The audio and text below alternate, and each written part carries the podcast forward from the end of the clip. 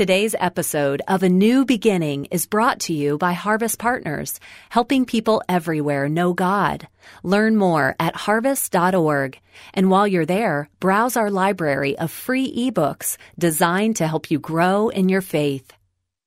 I think God's pre-wired us to long for something more. You know, the Bible says that God has set eternity in our heart. Yes. Today, Pastor Greg Laurie talks with author Lee Strobel. There were nights as an atheist when I would stare up into the blackness and say, Really? Is, is this it? I mean, eh, when I die, I just am snuffed out forever? Fortunately, uh, the, the greatest news about heaven is that it's real. And the worst news about hell is that it's real. This is the day when the lost are found. This is the day for a new beginning. Amazing grace, how sweet the sound. Again you hear all the angels are singing. This is the day, the day when life begins. We're glad you're along with us today for a new beginning. Pastor Greg Laurie has invited a friend of his into the studio today for a fascinating discussion. Our guest is New York Times bestselling author Lee Strobel. As you may know, Lee is a former atheist and at one time was the legal editor for the Chicago Tribune. He's trained in both the law and investigative journalism. And he's written a new book that we want to talk about called The Case for Heaven. Now, Lee, what did you believe about the afterlife as an atheist way back then? Yeah. You know, like a lot of atheists, I believe that it was like the light going out in a refrigerator. You close the door in the refrigerator, the light goes out. I thought you just ceased to exist. And, you know, just as you didn't exist for millions of years before you came into being, um, now that your life is over, you just cease to exist forever. Um, and that is actually a very frightening thought. uh, you know, I mean, there were nights as an atheist when I would stare up into the blackness and say, "Really, is is this it?" I mean, when I die, life just goes on uh, unchanged in this world, and uh, and I just am snuffed out forever. Uh, it's a frightening thought. Um, and and the thing the thing about it is, you know what? As an atheist, I was willing to accept it if it were true. Mm-hmm. You know, as difficult it is to deal with it, if that is true, I got to accept it and, and learn to live with it. Fortunately, it's not true. Mm-hmm. Fortunately, uh, the, the greatest news about heaven is that it's real. And the worst news about hell is that it's real. Wow. Mm. So the afterlife is is it is real. There it is a reality. And so I think the evidence as I present in this book points powerfully and persuasively toward the fact that there is an afterlife. And uh, so I hope people read it and get encouraged um, and realize that you know, as um, Greg often will say, you know, where we end up spending eternity is dependent on how we respond to this offer from Jesus Christ of forgiveness and eternal life as a free gift of His grace. You know, I think God's pre-wired us to long for something more. You know, the Bible says that God has set eternity in our heart. Yes. And we don't know what that something more is, or to be specific, that someone more. But we think, oh, as a little kid, it's, you know, a new friend, it's a, a new bike, it, you get a little bit older, and it's uh, a wife, it's a husband, it's a career, you get a little bit older, it's retirement, it's, it's security, financially, et cetera. And, and, you know, and then you keep moving forward and you find out that's not it. And, Right. and I was thinking when I was a little boy, I was like 16 years old, I would lay uh, I would be awake at night and I believed what you believed, that I would cease to exist. And it freaked me out. Mm. Yeah. I thought, how can I cease to exist? Yeah. Because there was that kind of that pre-wiring that there's more. Yes. And that was a search. And of course, ultimately I came to the same conclusion you came to. Yeah. I wasn't the legal editor of the Chicago Tribune. I was just a confused teenager. But I, I found the same answer that you found, Lee, in a relationship with God through Jesus Christ. And so that that's the great he gives us he takes us from hopelessness to hope. Yeah, exactly. And and what you said is so true. Ecclesiastes talks about Yeah. uh, God has planted eternity in our hearts, and the the, the Hebrews there is, is is a little confusing. But um, uh, you know where I see this illustrated in the life of non-believers Yeah. is they try to somehow achieve immortality apart from God. Yes. And so they want to write the great novel that is going to carry their name on after they die. They're going to design a cathedral. They're going to paint a painting. They're going to they're going to put their name on the side of a building. They're going to give to a hospital and have a wing of the hospital named after him. That way, I'll live on. Some are motivated to do evil things. Mark uh, David Chapman said he murdered uh, John Lennon um, because he wanted a piece of his fame. Wow. And so he was motivated by negative things to try to live on. He wanted a piece of that fame. Um, Interestingly, some people have large families, uh, partially because they want their name carried on into history, the family name to continue. And yet, if you ask the average person, um, what was the name of your great great grandparents? They don't know. Yeah. They don't. I don't know the names of my great great grandparents. And and then if they do know, you say, "But do you care?" Yeah. No, I don't care. yeah. The thing is, with you know, if there is no God, then these these vain quests for immortality amount to nothing. They amount to nothing. Um, the amount of your DNA, which will continue on into future generations, gets smaller and smaller and smaller. So that in a few generations, there's not enough to to, to fill a mosquito. Um, uh, so, you know, apart from God, there is no hope, as you say, and yet with God, there is hope. And, and, and what, what excites me as a guy who tends to be rational and logical, respond to evidence is, you know, this is not wishful thinking. It's not make believe. It's not fairy tales. It's not mythology. Um, this is based on solid data. Uh, and, and I cite data from the Bible. I, I cite data from outside the Bible to say that there is good evidence that we do indeed live on uh, forever in one place or another. So if you want to know more about what Lee is addressing here, you want to get a copy of his brand new book called The Case for Heaven. And we'll send it to you for your gift of any size this month. Lee, uh, let me ask you. Uh, we would expect non Christians to have alternate views of the afterlife. But what what percentage of Christians have an accurate biblical view of heaven and the afterlife? Yeah, that's a great question. I can't give you a specific number, but I can tell you that there's a lot of confusion. There's a lot of misinformation. Um, and part of it is that, you know, we have to understand, you know, the Bible says no eye is seen, no ear is heard, no mind is even conceived of what God has in store for those who love Him. We can't understand the total, the beauty, the wonder of heaven yet. And so the Bible uses figurative language to try to suggest to us in, in an accurate way, but to, to, to kind of give us a little bit of a foretaste or a, a, an appetizer to try to understand what heaven's going to be like. But the truth is, we can't comprehend it yet. In fact, um, you know, in this world, we see a color spectrum, and it's based on the light from the sun in heaven, the, uh, the the color spectrum would be based on the light of God, and so we're going to see colors in heaven we we've never seen. And and how do you describe that to someone? You can't. And so the Bible can't say, well, here's a color you're going to see, and you you can't describe that. So the Bible uh, gives us suggestive language and so forth, and um, uh, sometimes that can lead to a bit of confusion if you don't interpret it uh, properly. But um, I think the confusion um, uh, about heaven is true, as you say, not just among non-believers, but among many Christians. I hope this book gives people a um, a sense of encouragement, uh, a sense of wonder, a sense of anticipation, a sense of joy. I mean, when you think, consider this. You've seen pictures from the Hubble Space Telescope of, of mm, the mm-hmm. incredible galaxies and, you know, billions of light years width of the universe and so forth, mm-hmm. and the beauty and the wonder of it. God God called that into existence. And when you look under a microscope and you see the complexity of a cell and you see the beauty of flowers and the wonder of the animal kingdom, you say, this is the creativity of God. And to say that this God is going to create an afterlife, a heaven that is going to be an expression of his creativity and love for us, a place designed for us to, to maximize our sense of pleasure and joy and adventure and wonder. you think about that and you go, okay, I may not understand yet exactly what heaven is going to be like, but I'll tell you this, I can't wait to experience it because it's going to be awesome. It's just going to be awesome. That's right.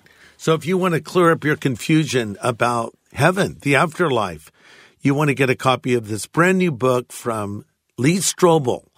It's called The Case for Heaven. We'll send it to you for your gift of any size uh, to us here at A New Beginning, and we'll use those resources to reach more people with the gospel and the teaching of the Word of God. And as our way of saying thanks, we'll send you your own copy of The Case for Heaven.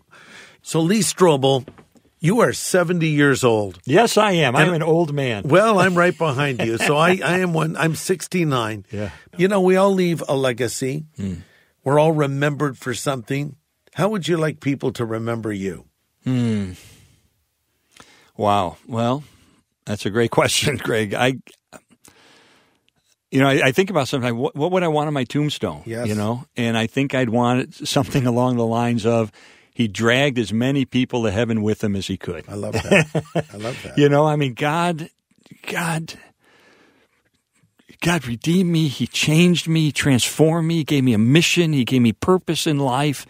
Um, and I just want people to experience that.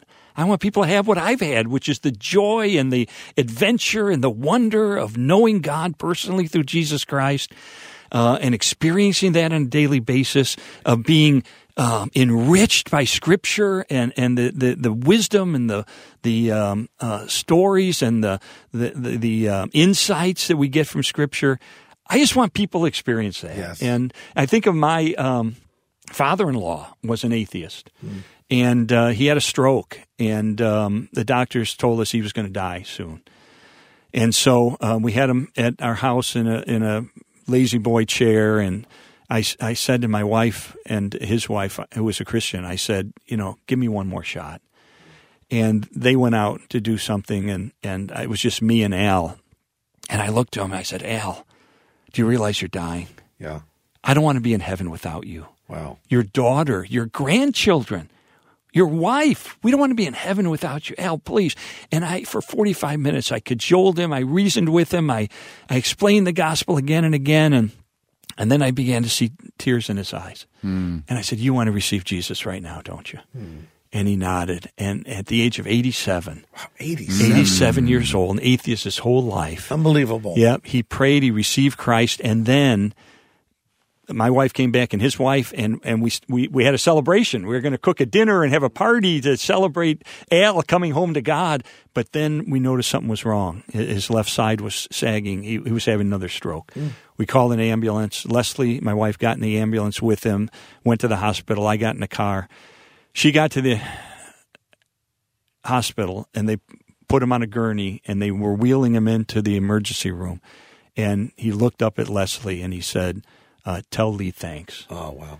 And he went in, and that stroke ended up destroying his mind. And he lingered for a while and then he died You got in under the wire. under the wire. The last cogent conversation Yes. of his life. And he received Jesus as his Lord and Savior. And I will spend eternity in heaven with him, even though it was under the wire at the last moment. You know, Jesus tells that great parable about the landowner who, who hires the workers, some at nine in the morning, some at noon, some at 5 p.m., and some at the end of the day. And then he pays them all the same thing. And, and they say, well, wait a minute, how fair is that? And he said, Are you questioning my generosity? Yeah. You know, God's grace is so overwhelming that even my father in law, um, crusty old guy, army veteran, you know, tough as nails, um, to receive Jesus in the last conversation of his life, now in heaven, uh, he'll be with grandchildren and great grandchildren he never met. And uh, that's the, the wonder of God's grace. He drug as many people to heaven as he could. Is that what you want written? I love that. I haven't heard that before. if a if an older Lee could speak to a younger Lee, like a, a young boy, maybe, Yeah. what would you say to yourself? I I'd say keep searching. The truth is out there. Yeah. You know, I'd want to say don't give up. And, and I say that to anybody listening who says, I'm not sure about this stuff. I'm not sure I believe. I'm not sure what I believe. Uh, Keep searching. The truth is out there. The Bible says in the Old Testament and the New Testament, those who sincerely seek God are going to find him. Yes. God rewards That's those true. who seek him. And so I I would say just don't give up. Keep seeking. And you know what? The seeking process is not in vain. Um, it's a good thing. When I came to faith, ultimately, after two years investigating the evidence, God gave me that two years of evidence now that I use in reaching out to others with the gospel. And so it's not a wasted time. That's right. And so, as you said, you know, many times to ask questions, to have some skepticism, as long as it's a healthy skepticism, is okay. Yes. Um, you know, I think of John the Baptist. He got arrested, and um, he began to wonder a little bit about Sure. Jesus. And so he, but he took action. Got a couple friends together, said, "Track Jesus down and ask him point blank: Are you the one we've been waiting for? Or are we to wait for somebody else?" Yeah. Um, and and so that's, I think, the approach we need to take when we have doubts, when we have uncertainty, when we're tempted to deconstruct our faith, so to speak. Um, pursue answers, pursue evidence, and you know, God will reward those who sincerely seek Him. That's Lee Strobel you're hearing from everyone, and he has a brand new book out called The Case for Heaven, subtitled A Journalist Investigates Evidence for Life After Death. And we're sending it to you for your gift of any size to help us continue to teach God's Word and proclaim the gospel because we, like Lee, want to drag as many people to heaven as we can. Well, speaking of that, Pastor Greg, just recently, a very dear man died. He was like a like a second father to me. I hadn't seen him in years, and I learned from his funeral that he accepted Christ at the age of 70. 70. Wow. And I can't tell you the joy I felt when I knew I would see him again in heaven, you mm. know? Can you imagine if you didn't believe in the afterlife, how much harder it would be to grieve for loved ones who pass? Yeah. You know, uh, everybody grieves when they lose a loved one, even Christians. And I think it's a mistake to say to a Christian, you should not grieve or feel sorrow if your loved one has gone to heaven. The difference is we don't grieve hopelessly, we grieve hopefully. There's we have hope. We know we'll see him again, but the depth of our sorrow is an indication of the depth of our love. Because we loved a person, we mourn, we grieve. Even when Stephen was martyred, it says godly men mourned over him. Well, why? He was in heaven. Well, because they loved him and they missed him and they wanted him there with them still. There's nothing wrong with that. The Bible even says there's a time to mourn. But at the same time, there can be comfort that will come from the Lord because Jesus said, Blessed are they that mourn, for they shall be comforted. And the comfort is knowing we'll see our loved ones again. The comfort is in knowing they're happier than they've ever been. Mm-hmm. And uh, so it, it puts things in perspective. You know, I would like to ask Lee a question that illustrates how no one is beyond the reach of God, mm-hmm. because you mentioned mm-hmm. your friend who was 70 years old. Lee, tell us a story of famous daredevil Evel Knievel. Yeah. And hmm. you received a phone call from him because a lot of people don't know the story Yeah. about what happened to Evel Knievel. Yeah, Evel Knievel, a man who lived, uh, uh, he was a womanizer. He was a drunk. He was uh, went to prison for beating up a guy with a baseball bat. Um, just a lived a very godless life. And um, one day my phone rang and I picked it up and and uh, I said, "Hi, this is Lee." And uh, the voice says, "This is Lee Strobel." I said, "Yes." And he said, "This is Evel." And I thought, oh my gosh, Satan has got my phone number. How, can Satan do that? Is that can, is it? No, no. He said it's Evel Knievel. Oh, oh, oh. and he told me the story. He said it was I was on the beach in Florida, and God spoke to me. I said I felt it on the inside, and God said to me, Robert was his real name. He said, Robert, I've saved you more times than you'll ever know. Hmm. Now you need to come to me through my son Jesus. Hmm. Hmm. And he had this experience, and he thought, I don't even know who Jesus is. So the only Christian he knew was Frank Gifford, the sportscaster. Yeah. Uh, and so he called up Frank, said, Frank, I had this experience. Who's Jesus? And Frank said, um, get that book, uh, The Case for Christ by Lee Strobel. That'll explain it.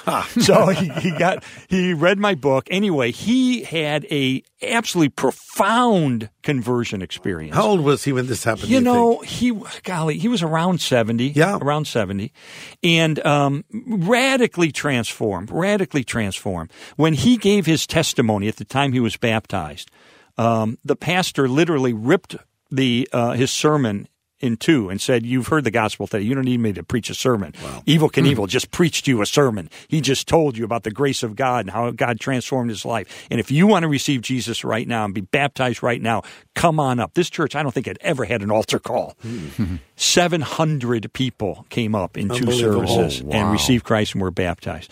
I mean, and I'll tell you one, Greg, um, as I got to know Evel, because we became friends um, before he died. And by the way, on his tombstone, at his request, it says, believe in Jesus. Wow. Um, but his biggest regret, he used to call me up. He said, Lee, he said, what if I had received Christ as a kid, as a teenager? My life could have been totally different. He said, I could lived for God my whole life, but here I am. I'm an old man, and and and um, uh, and I would tell him, I would say, "Evel, you know, um, uh, God is going to use you to reach people that maybe would not be reachable by someone who became a Christian as a kid because you did live a wild life and you did live an immoral life. And yet God has redeemed you. He's changed you. He's given you new perspective, new values and so forth. And, and maybe you will have credibility with people that, that you wouldn't otherwise have. Yeah. But his biggest lament was, oh, if I'd only come to Christ as a teenager. And I think about that when I, I speak to teenagers. Um, and I think you know, you've got your whole life ahead of you, Yeah. and and Evel would have given anything to go back, Wow. receive Christ, and live a godly life.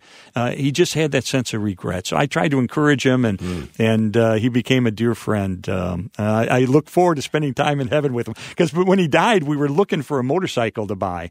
He wanted to get an, another uh, Triumph motorcycle, Bonneville, that he used to jump way way back Hmm. when, and uh, he was shopping for one at the time when he died. He was going to give me a ride. Uh-huh. And I, I said, you know, in heaven, uh, I'm going to run into Evel Knievel. He's going to say, hop on the back, Lee. I'm going to give you the ride of your life. You know, I'm just thinking that right now you're listening and you might be a person who's older, 70, 80, maybe even older than that. And you, you're thinking, it's too late for me. It's never too late to come to Christ. But I'm thinking of someone younger. Listen to the advice of Evel Knievel. He had it all. He had fame. He had money. He had all the things that people say you should have to be happy. But his regret was, why didn't I do this sooner? Yeah. Maybe you're young. You can do it right now. Learn from Evel's mistakes. And I'm thinking this would be a great time to just invite anyone listening, young or old, man or woman, boy or girl, whoever you are.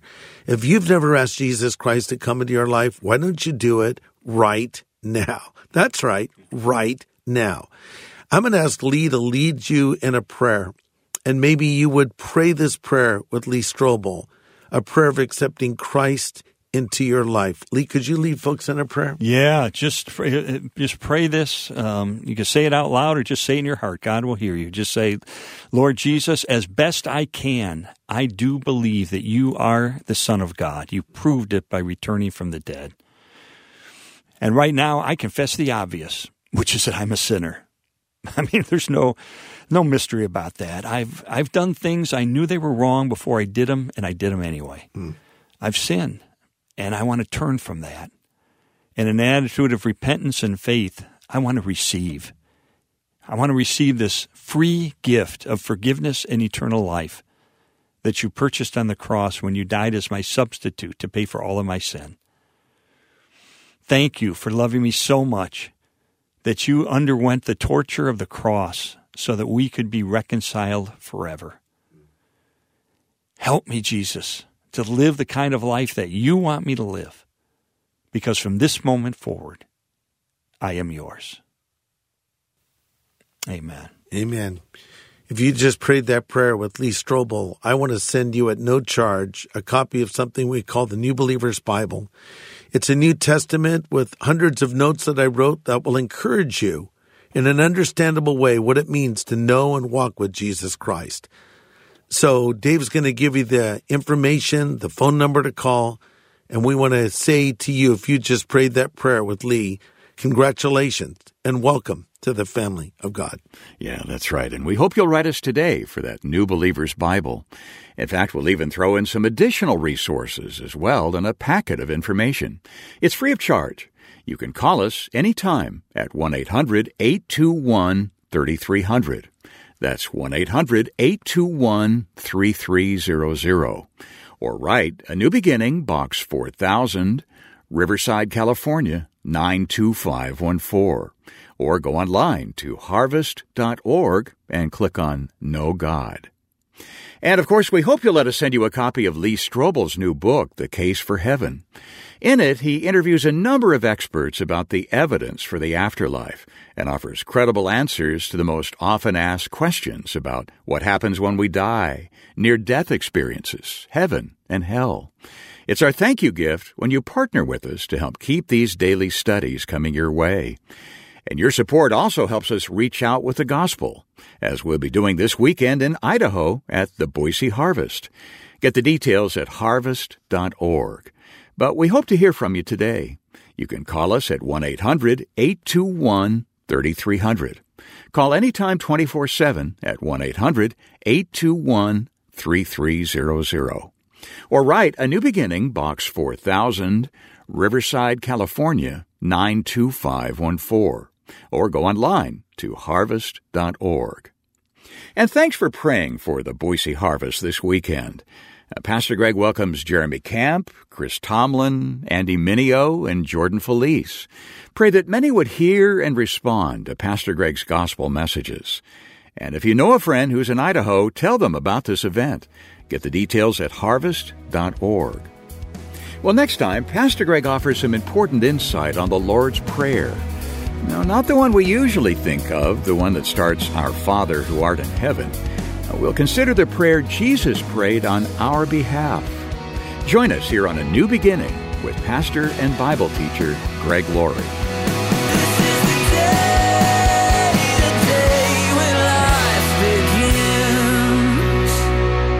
Thanks for listening to A New Beginning with Greg Laurie, a podcast made possible by Harvest Partners, helping people everywhere know God. Sign up for daily devotions and learn how to become a Harvest Partner at harvest.org.